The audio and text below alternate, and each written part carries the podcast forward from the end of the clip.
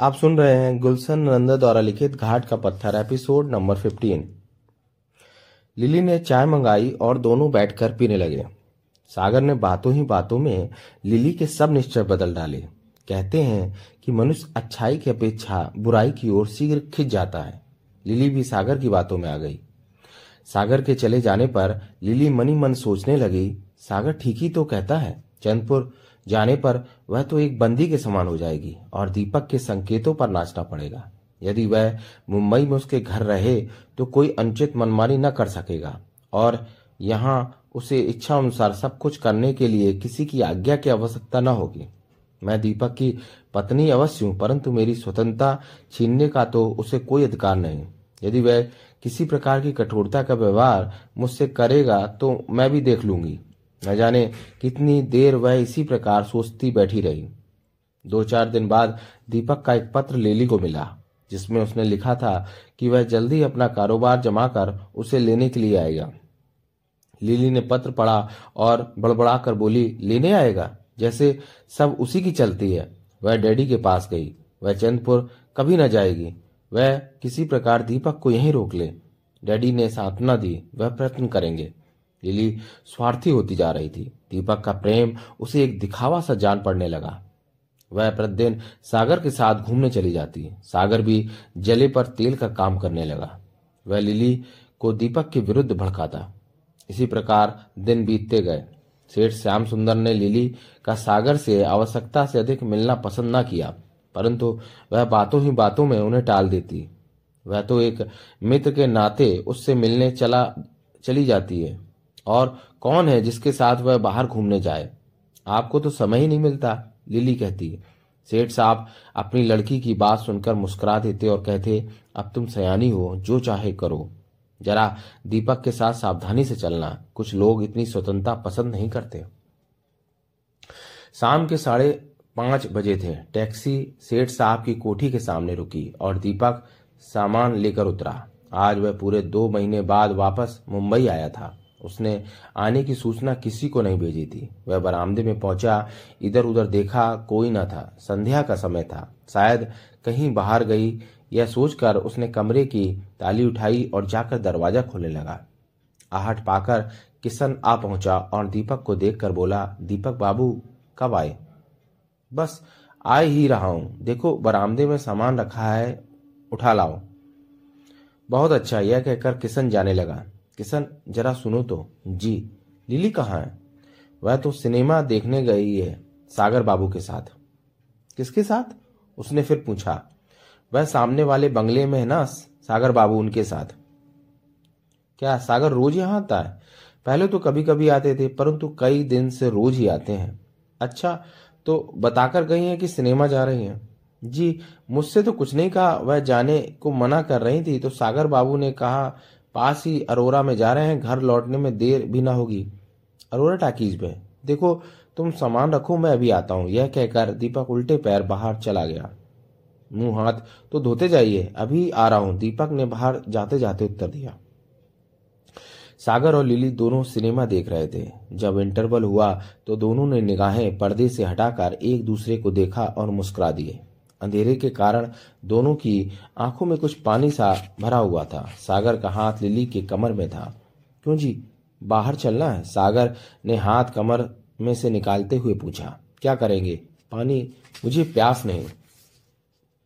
क्यों? पिक्चर पसंद आ रही है। पिक्चर तो जो है सो है, परंतु भय से प्राण निकले जा रहे हैं। क्यों? भय कैसा? डैडी से कह देना कि माला के साथ सिनेमा चली गई थी। डैडी भला क्या कहते जो थोड़ा बहुत कहते थे, विवाह के बाद उसकी भी छुट्टी हो गई है। तो फिर भय किस बात का? ऐसे ही न जाने मन में एक भय सा क्यों बैठा हुआ है? सोचती हूँ कहीं दीपक ना आ गया हो। आने से पहले सूचना तो देगा। कभी कभी वह बिना दिए, सूचना दिए बिना ही आ जाता है। आ भी जाए तो क्या हुआ? छोड़ो भी कैसी बातें छिड़ी हैं। सारा मज़ा किरकिरा हो गया। वह क्या पास खड़ा जो इतना डर रही हो? यदि यहीं बैठे किसी परिचित ने उसे इसकी सूचना दे दी तो यहाँ ऐसा कौन है? यह कहकर सागर ने अपने चारों ओर बैठे हुए लोगों को की ओर देखना शुरू किया और घूम कर पिछली सीट पर भी देखा। अचानक उसकी दृष्टि पहली सीट पर ही रुक गई। वह आँखें फाड़ फाड़ देखने लगा। क्यों, क्या बात है? लिली ने घूम कर पीछे देखा और उसके मुख से अनायास ही निकल गया, दीपक, तुम? और लिली को काटो तो खून नहीं। दीपक का मुख लाल हो रहा था। उसकी आँखें जलते हुए अंगार के समान दिखाई दे रही थी। दीपक ने उन दहकते अंगारों से लिली की ओर देखा और अपनी सीट छोड़कर बाहर निकल गया। लिली भी उसके पीछे पीछे बाहर निकल आई। वह सिनेमा का एक स्तंभ के पास मौन खड़ा था। लिली उसके निकट पहुँची और धीरे से बोली, दीपक, क्या कुछ और सुनना बाकी है जो? क्रोध से दीपक के होंठ काँप उठे। देखो, चारों ओर खड़े मनुष्य क्या कहेंगे? चलो घर चले। तुम अंदर जाओ।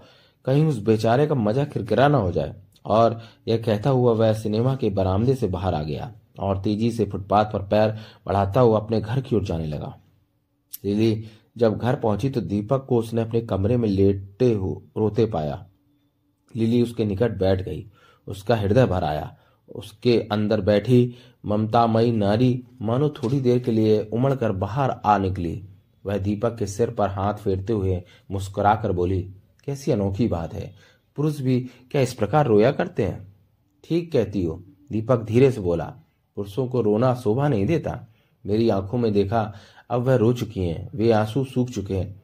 भविष्य में यह भूल मुझसे ना होगी। वह उठ बैठा। लीली ने अपनी बाहें उसके शरीर के चारों ओर लपेटते हुए कहा, मुझसे नाराज़ हो? मेरे नाराज़ होने से होता ही क्या है? यदि तुम ही रूट गए तो सागर जो है, दीपक ने बात काट कर कहा। यह, तुम क्या कह रहे हो, दीपक? मैं ठीक ही तो कह रहा हूँ। मुझे आज पता लगा कि तुम किस प्रकार अपनी मर्यादा खो बैठी हो। मुझे तुमसे यह आशा न थी। और लिली, मुझे भी। आज न जाने कितने दिनों बाद वह मुझसे मिलने आया था।